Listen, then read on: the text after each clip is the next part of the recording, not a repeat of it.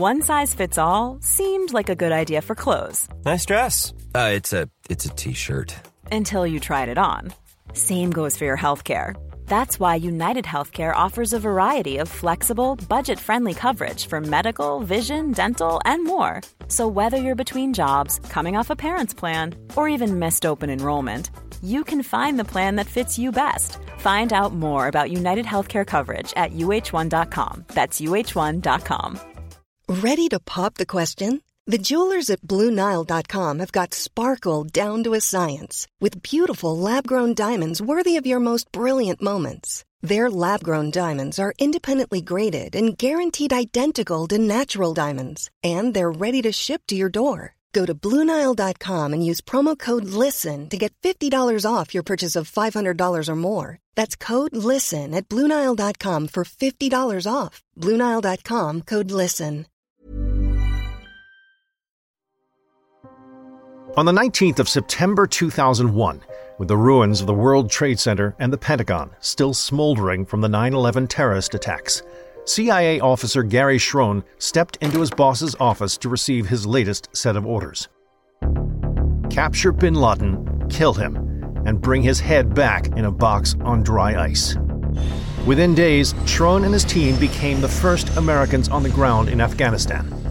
Over the next 10 years, intelligence on bin Laden's whereabouts was gathered, and a trail was followed through the Al Qaeda terrorist network, which eventually led to a compound in Abbottabad, Pakistan. The hunt for bin Laden, who was finally found and killed in 2011, is one of the CIA's most high profile missions in the history of the organization, one of thousands of covert, often controversial assignments carried out in the name of U.S. national security since the Central Intelligence Agency's inception in post World War II America.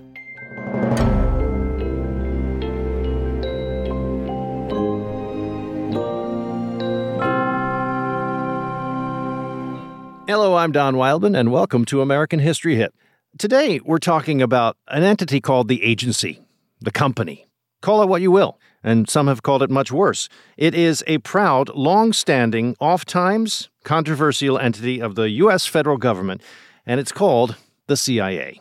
The Central Intelligence Agency has existed under that name since 1947, but its roots reach back for centuries because one adage remains true no matter the times you always need a good spy. Here to report on this covert world of cloak and dagger is Rhodri Jeffreys-Jones, author of 18 books, many of which are focused on American spycraft. Indeed, he is an expert on U.S. intelligence and espionage and also happens to be the president of the Scottish Association for the Study of America. Rhodri Jeffreys-Jones, welcome to American History Hit. Hi, Don. Glad to be here. My goodness, this would be a program made for you. I hope so. why this fascination with snoops, moles, and double agents? And why the Americans in particular? Well, I had a godmother, Lily Pincus, who was a psychiatrist, and she came up with um, a great deal of psychological curiosity on the premise that uh, what a historian studies is a mirror of himself. But I won't go too deeply into that. What attracted my attention was my interest earlier on in labor history, United States labor history.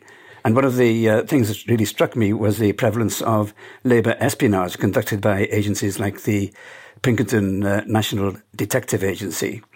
And one day, a friend of mine said, All this stuff you're researching is pretty boring, except for this business about spies. Why don't you look into that in particular? Then I met another friend who said, Look in the Sterling Library in Yale, there's uh, an excellent collection of materials about uh, Somerset Maugham, the English novelist who was actually a spy at the time of the American Revolution. Why don't you take a look at that? So I wrote an article about Maugham, who turns out to have been paid by the Americans as well as the British, because he fell out with the British on account of the fact that he was a homosexual.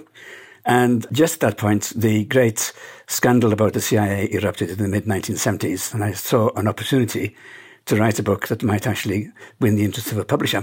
And then many after that. You've done extraordinary work in this regard.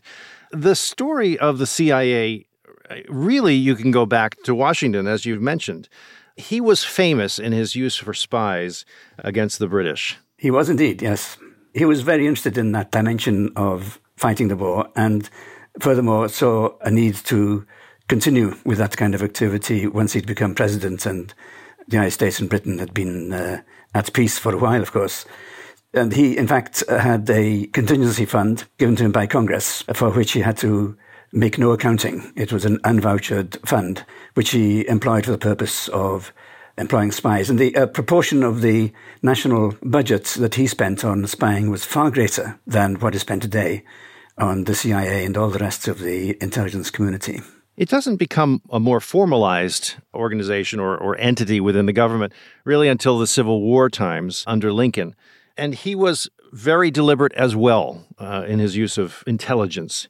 He begins to turn to the Pinkerton Agency. Who are those people? Well, Allan Pinkerton was an immigrant from Scotland. He emigrated to uh, Illinois in a little town called Dundee, which is just northwest of Chicago. He began to operate as a private detective. Now, Abraham Lincoln came from Illinois, of course, and they became uh, acquainted. So at the outset of the Civil War, Pinkerton was located in Washington, D.C., and took on responsibility for the inauguration of the president and learned, he said, that there was a plot to assassinate Lincoln in the city of uh, Baltimore. And he got Lincoln to dress up as, as a woman, a very tall woman, because Lincoln was six foot four, and to take an earlier train arriving in Washington, D.C. for the uh, inauguration earlier than expected in order to avoid the attention of the assassins who were waiting for him in the railroad station in Baltimore. Now, whether in fact this plot existed has always been debated, but it did help to make Pinkerton rather famous. And in the wake of that, Pinkerton became the main Secret Service person for General McClellan, who was in charge of the Union forces at the start of the Civil War. But he didn't cover himself in glory because, like McClellan, he tended to exaggerate the numbers of troops that the Confederates had at their disposal. And you could argue that uh, the Civil War would have ended much sooner had McClellan and Lincoln realized that the Confederates could be beaten right there and then with the resources at the disposal of the Union. At this time, under Lincoln, he, it's really an agency called the United States Secret Service, which we have to this day, which was really created also to trace corruption and counterfeiting of currency, of U.S. currency. Again, the same thing, they are still mandated with that same mission today. But the point I'm making is that uh, intelligence agencies have shifted and shaped and, and morphed into one thing or another throughout all of American history and around the world, of course. It's not until really World War I that things start to get more controlled. How does that take place during World War I? Well, by the time World War One comes along, you have the Secret Service, which continued to operate, having been set up by Abraham Lincoln. President Theodore Roosevelt in 1908 had set up an additional organization, the Bureau of Investigation, which later became the FBI. So that was up and running.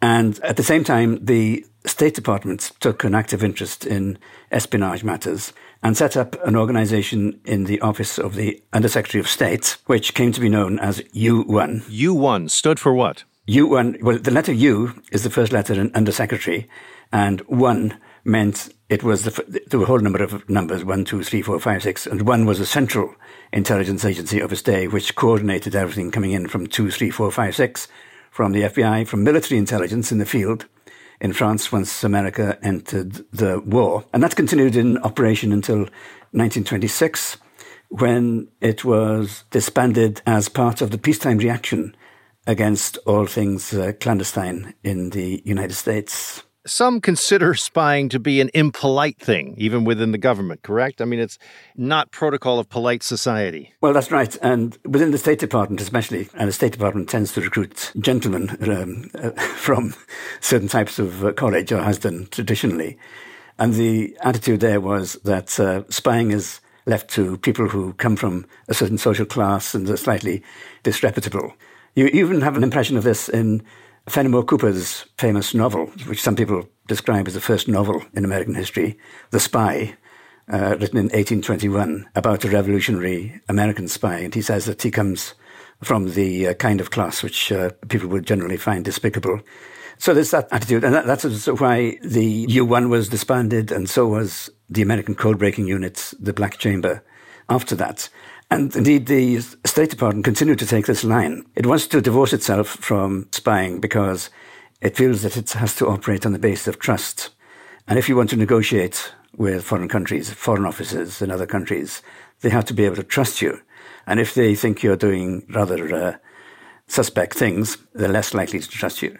And that's the main reason, really, why the CIA was established as an independent organization which had nothing to do with the State Department. But interestingly, um, in the 1990s, when Senator Moynihan introduced a resolution into the Senate, which would have resulted in the abolition of the CIA if it had been accepted, he wanted intelligence to revert to the State Department. But I don't think that the State Department would have been all that keen on it. Yeah. The operative word when we're talking about CIA is central. And that is directly related to the fact that there are so many different entities collecting their own intelligence. All the military uh, branches are employing their own people to look into things. And I suppose over the time of the 20th century, especially, it became more and more necessary to have an agency that was centralizing that information, that was coordinating it.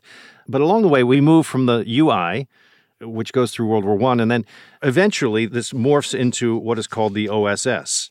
And that's a direct result of the total failure of intelligence during Pearl Harbor. Yeah, OSS was established just before Pearl Harbor, in fact, and uh, people were thinking in terms of Central Intelligence by the late uh, 1930s. But um, OSS had only just come into existence and couldn't have been ex- expected to preempt Pearl Harbor in 1941. The OSS continued through the war. It had an Office of Research and Analysis which potentially was very important because it analyzed information coming in from all sources and it's actually hired some really brilliant people to work for it. But one problem in the Second World War was that nobody took much notice of what the OSS was thinking. It is a wartime situation, obviously. What the military said carried much greater weight. But the uh, idea settled into people's minds that something like OSS was needed even in peacetime. So although President Truman, when he took over from Franklin D. Roosevelt on Roosevelt's death in 1945, disbanded the OSS, there was a realization that uh, something would be needed in its stead. It, it, became, especially with J. Edgar Hoover running the FBI, which is founded sometime before this, a division between domestic intelligence and foreign intelligence. And as far as the foreign intelligence goes, that came and went with different threats and different military challenges with wars and so forth. Much of the foreign intelligence, the practice of it in the United States, was lifted and heavily influenced by the way the British were conducting themselves. Is that right to say? Well, I think the British did have an influence. The uh, British had a long standing uh, Secret Service. Uh, they also were involved in World War II more than two years in advance of the United States. So by the time the United States had to think about these things, the British had developed their systems quite well. And you find that um, the British are offering tuition to Americans in a number of ways. For example, there was a place called Camp X on the shores of Lake Ontario in Canada, where American secret agents underwent training from the British in the sphere of covert operations, you know, dropping behind enemy lines by parachutes and um, going about their uh, business there. So there was a British teaching input. But on the other hand, I think that sometimes the British influence is exaggerated uh, for a couple of reasons. First, the early CIA tended to be populated by Anglophiles, largely drawn from Ivy League colleges, which feel they have a great deal in common with England. And secondly, people were looking for a convincing narrative to explain why America was suddenly able to run a huge intelligence agency like the CIA, having had very little on those lines in the 1930s. And British tuition was a convenient kind of rationale in consequence of that, people tended to forget organizations like U1. They forgot that Lincoln and before him, George Washington had performed an important role and that there was a, very American tradition of spying. Who was Bill Donovan? Wild Bill Donovan was a character who first takes control of the OSS. Is that right? That's right. Bill Donovan came from an Irish American background in Buffalo in New York State. And he was of Irish Catholic ancestry. In fact, his ancestors were involved in the Fenian movement, so which is the Fenian attack on Canada. Absolutely. So you could say that he had the kind of terrorist background there. But clearly, he went through uh, a transformation. In the First World War, he was a war hero in charge of the Fighting Irish, which is composed largely of uh, Irish Americans from New York State. Then he married into the Protestant establishment and becomes an acceptable figure from the point of view of the WASP element in American politics. But he's still in, kind of in the wilderness in the 1920s and 30s. But he emerges in uh, World War II as a charismatic leader of OSS. So, after World War II, the OSS, obviously a very successful agency in the war, shifts its identity, becomes a new kind of agency. Explain to me this transformation and the new title, CIA. OSS had been disbanded, so there's a break in uh, continuity there. The CIA came into being for distinct reasons. I think it's dangerous to overemphasize the role of the OSS. For example, the CIA was very much the creation of liberals in American politics. And you could regard it as one of the last agencies of the New Deal. You know, when the New Dealers had a problem, they created an agency to deal with it. Uh, the United States, in Truman's view, Truman was a New Dealer, President Truman. So there was a problem with the Soviet Union. What do we do about this? We must create new agencies, a new Department of Defense, uh, reorganized, and let's have a new intelligence agency. So that was part of the background. That was one distinct train of advocacy because Truman very early on saw that the Soviet Union was going to be a real problem for the United States. And it was the Soviet menace which uh, motivated him. The United States had been allied to the Soviet Union, of course, in the Second World War. So it was a big shift. The second strain that uh, goes into it is Pearl Harbor. Now, if you read the congressional debates which led to the creation of the CIA. And this is very, very important because the CIA is the first ever democratically sanctioned intelligence agency anywhere in the world. Nowhere else had this ever happened before. So it is important what Congress thought. There's no mention of the Soviet Union at all in the congressional debates. They all emphasized Pearl Harbor. Of course, it's fresh in people's minds.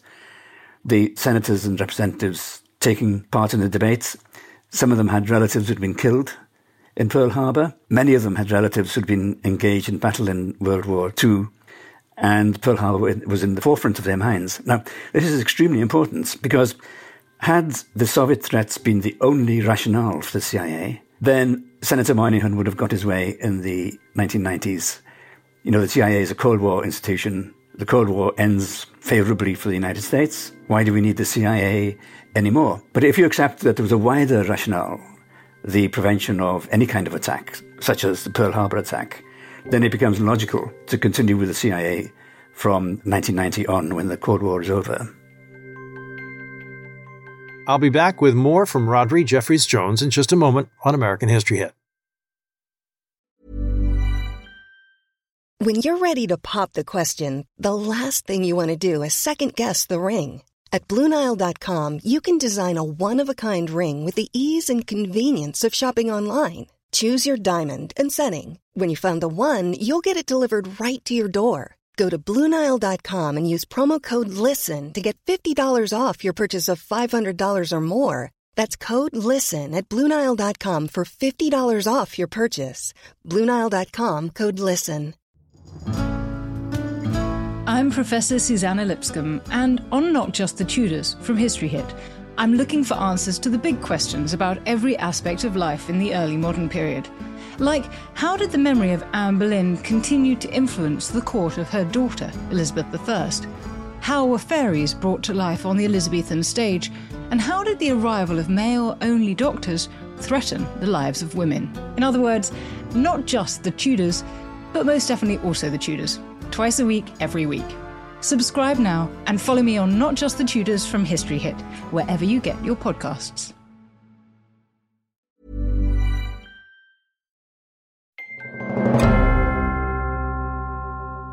It fascinates me because the title Central Intelligence Agency speaks to the new role that the United States is playing now in the world. At the end of World War II, we have suddenly become this gigantic superpower with a far greater reach in the world. Thus, many strands of intelligence coming from all angles. And in order to manage this, one would need a bureaucracy, really, that could sort through all that intelligence. So it seems to me quite obvious that that's the, the central idea, the central idea of the Central Intelligence Agency, to manage that kind of new role. Well, that's right. Of course, the CIA established intelligence gathering facilities on uh, an extensive scale, basically meaning sending out spies to find out uh, what's going on in the world.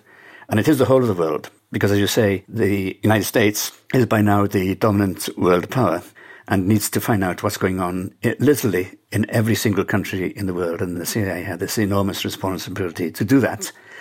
At the same time, the director of the CIA in the period up until 2004 was also the director of the whole of the intelligence community.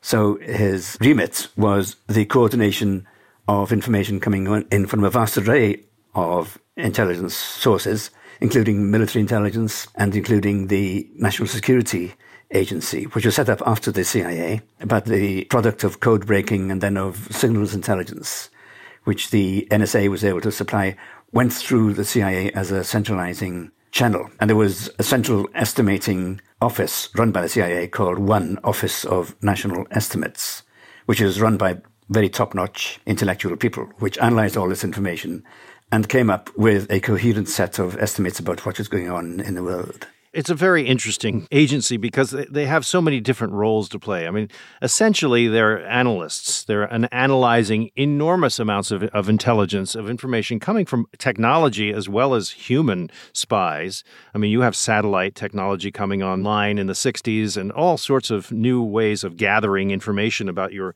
enemies or your allies and suddenly this group is necessary. That's one aspect of this group, but the other aspect is that it's active. It has this almost military aspect to it.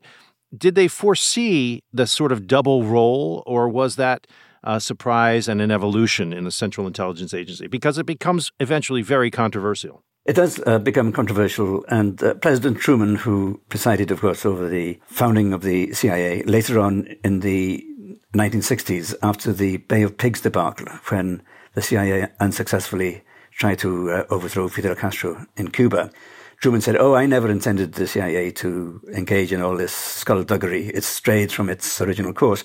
But either he was getting uh, forgetful or he was being a little bit uh, disingenuous here and trying to cover his tracks, as it were, because it was fairly clear from an early stage that the CIA would be engaged in these covert operations as opposed to the covert gathering of intelligence and analysis, which, as you rightly say, is at the core of its activities. But in the drafting of the legislation, they didn't want to specify these covert operations. They just said, and it would perform such other duties as the National Security Council would require it to perform. And that was kind of catch-all phrase. Which just, so the counsel of the CIA, a guy called Fortsomer, said we can come up with the with the details of that later on. But people like um, George Kennan, who was very influential in formulating American policy in the early stages of the Cold War were absolutely convinced that the CIA needed to engage in covert operations, partly because the other side were doing it, the Soviet Union were doing it. And uh, so there has to be some way of matching this. And that would fall to the Central Intelligence Agency, which was run by ex OSS guys, such as a William Colby and so forth they were used to being active in the field. That's where they got their reputations, and so they brought that to their leadership. There was a very strong uh, OSS influence on the early CIA, right up until uh, William Casey, Bill Casey, who was President Reagan's uh, director of the uh, Central Intelligence Agency. I think he was the last director of the CIA to have served in OSS, but that's years later, you know, and in the meantime, lots of OSS guys were there. Uh, but um, I think that one must remember that they weren't just the activists from OSS, but also the uh, analysts. Um, people like William Langer, who was in charge of the research and analysis units in the OSS, became the guy who ran ONE, the, the Office of uh, National Estimates. There were these two sides to OSS, and both ways they had an influence in the CIA. It really is that central fact. I keep using these these words that come from the actual title, but it really is that central fact that the identity of this agency has been confusing to the public that has planted the landmines for the agency itself. Let's start with the Bay of Pigs and go on from there because it lasts for entire my entire lifetime. Bay of Pigs is an interesting problem because they're almost creating the situation for themselves. Here you have all these Cuban exiles who are, are dying to fight back against Fidel Castro. That's rich and fertile ground for this kind of effort, for the CIA to come in and recruit from that group, from that population, and create its own sort of mini army. And that becomes this effort, this mission to attack Cuba, and ultimately fails. The failure of the Bay of Pigs is enormously consequential to the rest of the 1960s and onward for the CIA. Why was that such a debacle? The CIA, you can consider it to be a debacle in, in two respects. First, it uh, failed as uh, an operation, and that was a huge shock to the agency, and the uh, director of the CIA, Dulles, was fired by President Kennedy, as was um, Richard Bissell, who was one of the most brilliant guys in the CIA, who was unfortunate enough to be in charge of the of Pigs operation, and he got the sack. He was fired as well. So it was, it was a big shock in that regard, and it awoke people's um, people became aware in the United States that the CIA did this kind of thing. I don't think there's been an awareness amongst the American public previously. But I would point out you're a young man, Don, and you know your consciousness may start with the uh, Bay Pigs. I'm a little bit older. There were earlier instances in Iran and Guatemala in 53 and 54 when the CIA had overthrown democratically elected governments in these cases. The phrase I like to use in relation to those is that it was a case of failure masquerading as success. Because within administration circles, oh, that's great. You know, we change these governments, which are left leaning. We don't like that kind of government. And it's a triumph for American foreign policy. But actually, it was a failure because it alienated world opinion. I mean, the degree to which the world was alienated is quite drastic. If you take the United Nations, for example, this was a United States creation, set up in a conference in San Francisco. Headquarters of the UN is in New York. But by the end of the 1950s, the US had lost its command of a majority in the General Assembly of the United Nations. And the role of CIA operations was considerable in changing opinion. In fact, an American journalist, a man called uh, Thomas Morgan, in the 1960s, toured the world and asked people why they were anti American. And the answer one would expect, and I think he expected it at the time, was what America was doing in Vietnam, because that was pretty uh, unpopular. But no, no, the prime reason that people didn't like the United States was because of the covert operations of the CIA. So what happens in Cuba then is this becomes uh, unstuck and people begin to think, you know, is this a good idea at all? And subsequently, there were other um, revelations about uh, Chile, for example, the operations of the CIA in Nicaragua leading up to the Iran Contra scandal in the presidency of Ronald Reagan.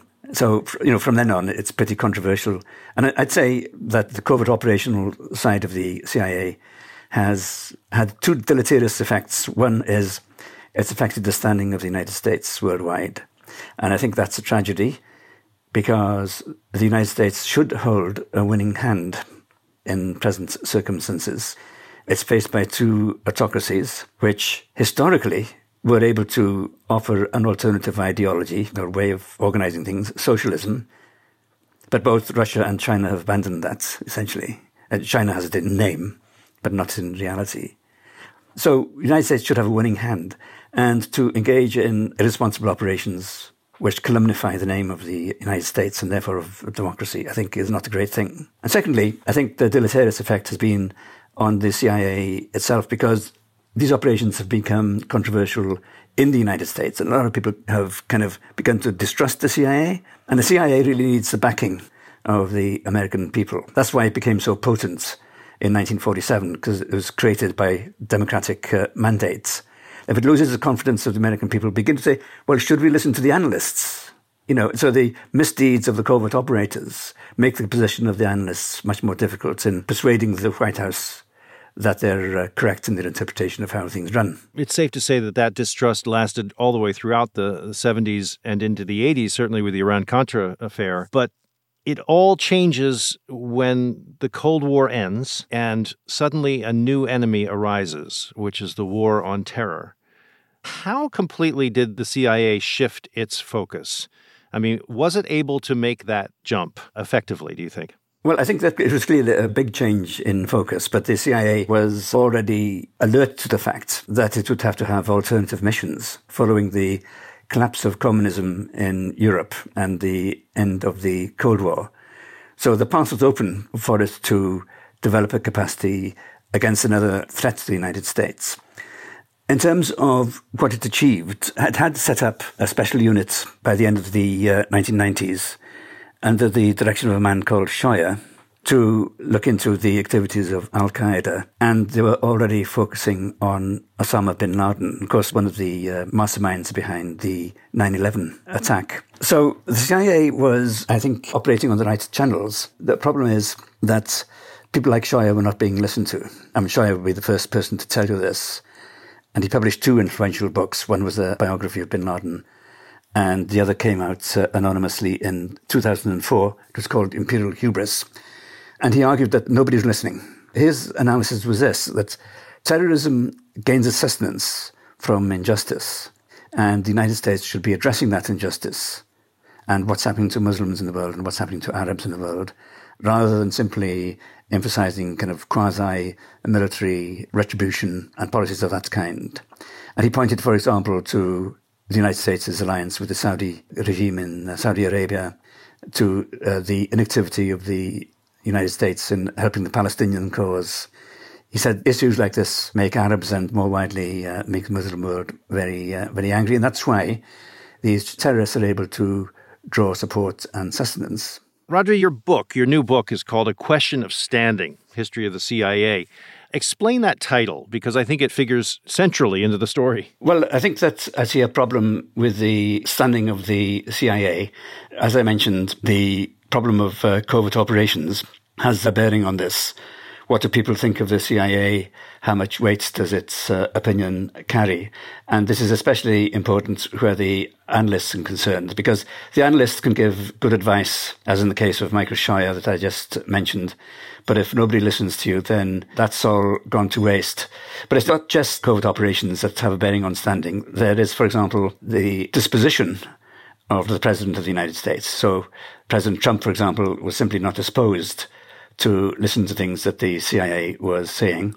There's the capability of the president. The president may be willing to try to listen to what the CIA is saying, but if he can't understand it, then that's uh, not much good. There are the political priorities of the president. Is he always going to take the uh, easier political course of action, even if he knows that the CIA is giving him good advice?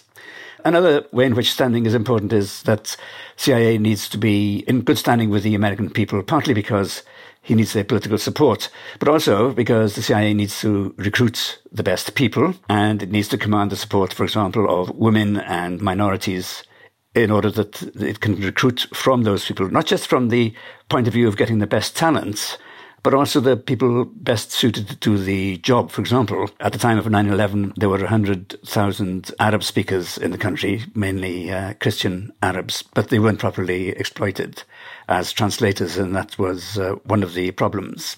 Another aspect of that is when you send people into the field as spies, I mean, it's no good.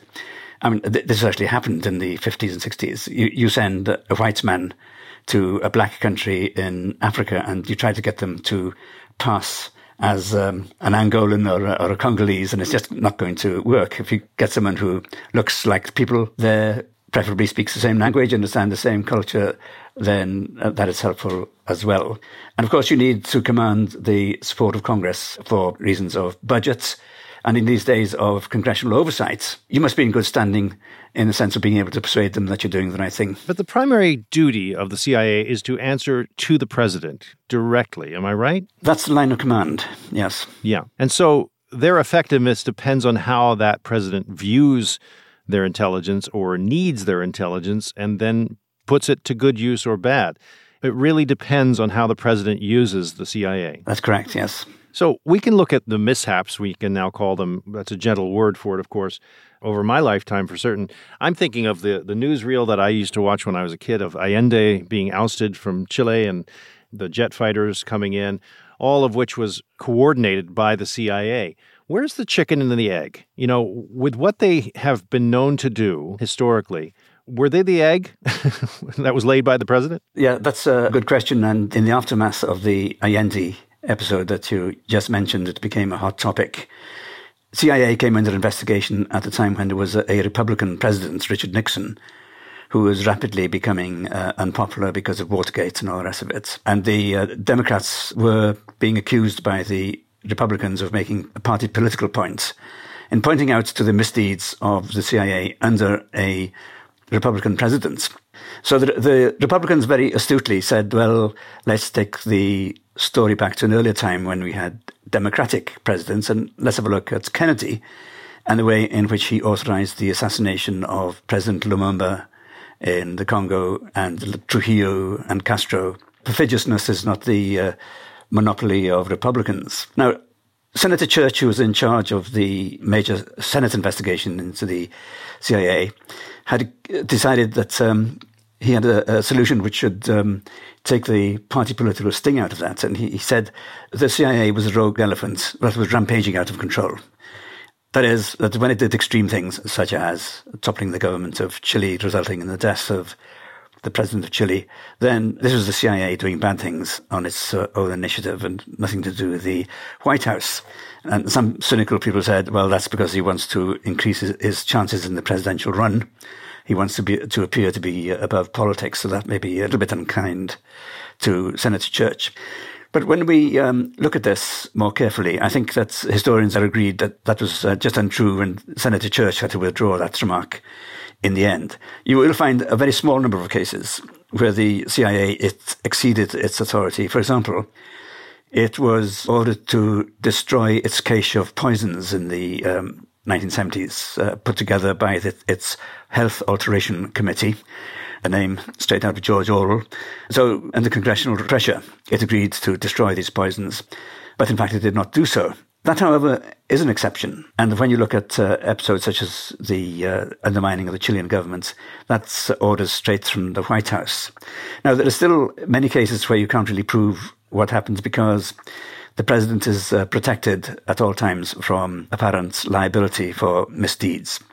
In the case, for example, of torture, which is a big controversy in the early years of the current uh, century, where does the responsibility lie? I think it didn't lie with the CIA, that's for sure. The CIA was uh, involved in the process, as were private firms like Blackwater and also the the military. But the um, order for that kind of thing would normally be expected to come from the White House, but nobody can prove that President Bush gave that order. And that's because there's always a circuit breaking mechanism, as they call it, in uh, operation. These operations have to be non attributable to the American president. The reputation of the CIA undergoes the same phenomenon as that which affects the military. It's a rubber band effect, political uh, and public perception of their effectiveness and their goodwill or bad will. It all sort of changes over time and goes back and forth. The war on terror, triggered, of course, by 9 11, employs, you know, suddenly there's incredible unity around that national effort and that military effort to react to that, and therefore goodwill in all directions. However, that ends up being an enormously difficult situation. Rhodri, tell me about the weapons of mass destruction controversy in the, the misuse of the information about weapons of mass destruction in Iraq. Well, here was the accusation against Saddam Hussein, who was the leader of Iraq at the time and was widely regarded as a kind of uh, mini Hitler of the uh, Middle East, a very unsavory character. And he was known to have had plans earlier on to develop both chemical weapons, which one form of uh, mass destruction weapon, and nuclear weapons, also a mass destruction kind of weapon. So WMD is short for that. When the Bush administration was under pressure in the wake of 9 11, and they wanted to do something to end the threat of terrorism, they saw a particular threat coming from Iraq and they decided they want to institute regime change in Iraq. They thought that uh, Hussein was behind some of the terrorist episodes. And they decided that they needed the case for invading Iraq, which would be pretty strong with the American public. And clearly, it would have a huge influence on opinion in America if it could be shown that Iraq was actually threatening Americans with a uh, nuclear strike. I think the logic in the administration was that simply to say that here's a, a bad guy and he's a a mini Hitler operating locally wouldn't have washed, you know, the American people wouldn't have thought that was a good justification for going to war. So they wanted this kind of exaggerated uh, rationale for doing so, and they turned to the CIA and asked them to find out evidence to show that he had weapons of mass destruction. But in the meantime, the United Nations had a mission on the ground, and they were concluding that while he had may have had a program in the past to develop nuclear weapons, he'd seen the foolishness of that ambition and had given up that uh, program the CIA, however, was put under so much pressure that uh, in the end it sanctioned the argument that Saddam had weapons of mass destruction and the invasion of Iraq went ahead with some fairly disastrous consequences. One can only picture the craziness in those offices of analysts who have collected information they may or may not be sure of, and administration personnel bargaining with them about the meaning of this information. The reputation improves enormously in the war on terror and the assassination of Osama bin Laden. Was that a CIA operation? Well, I think the CIA deserves a huge amount of credit for pinpointing the whereabouts of bin Laden. And the, so the answer is yes, it was a CIA operation. There are a couple of controversies here. One is the role of, that torture may have uh, played. Did they get information leading to the determination of his whereabouts in Abbottabad in, uh, in Pakistan by torturing people? And the jury's out on that one. I think the balance of evidence is no, torture didn't play a part. But that, anyway, that's one controversy.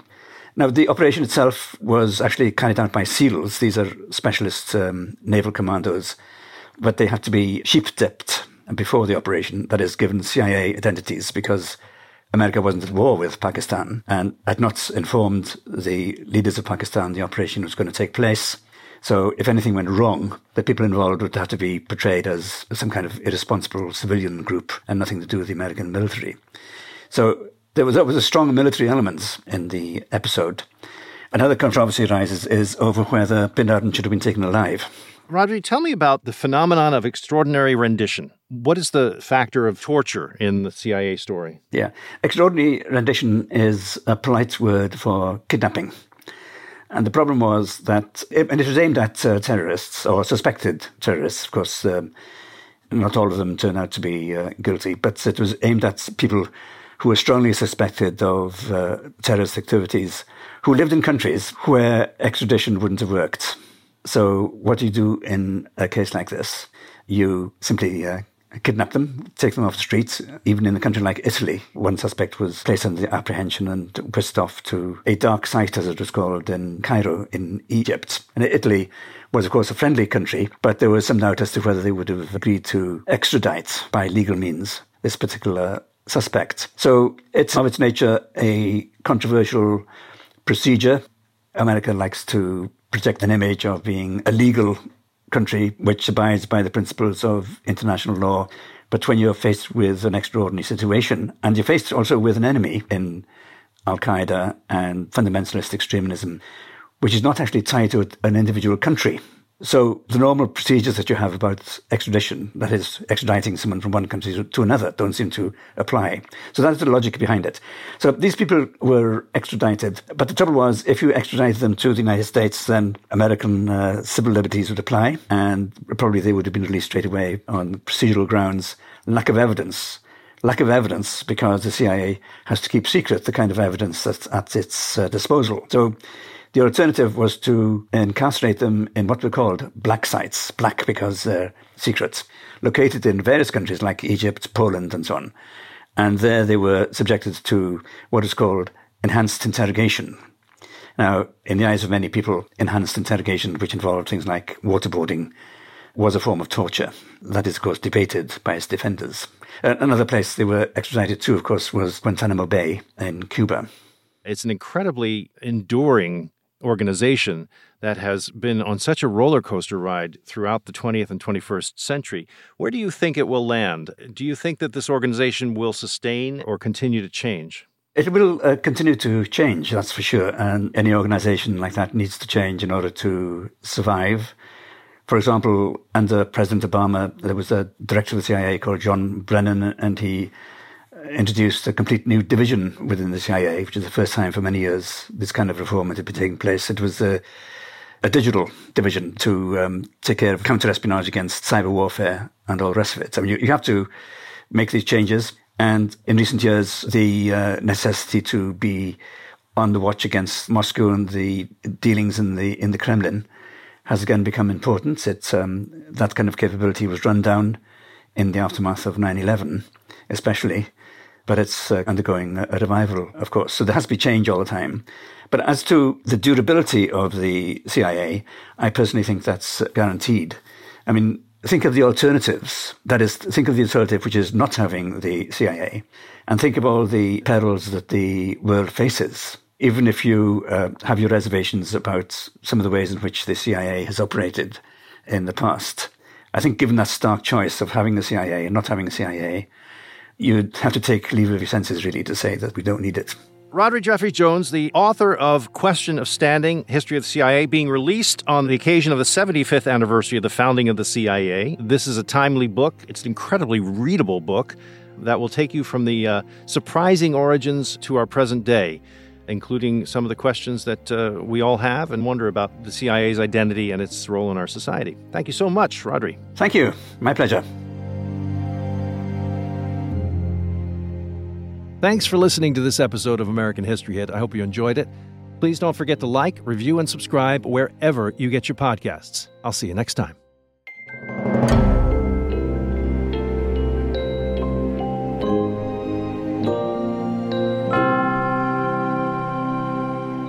This podcast includes music from Epidemic Sound. Planning for your next trip? Elevate your travel style with Quince. Quince has all the jet setting essentials you'll want for your next getaway, like European linen, premium luggage options, buttery soft Italian leather bags, and so much more. And is all priced at 50 to 80% less than similar brands. Plus, Quince only works with factories that use safe and ethical manufacturing practices. Pack your bags with high-quality essentials you'll be wearing for vacations to come with Quince. Go to quince.com slash pack for free shipping and 365-day returns. Thank you for listening to this episode of American History Hit. Please follow the show wherever you get your podcasts. It really helps us, and you'll be doing us a big favor. Don't forget, you can also listen to all these podcasts ad-free and watch hundreds of documentaries when you subscribe at historyhit.com slash subscribe. As a special gift, you'll also get your first three months for just $1 a month when you use code American History at checkout.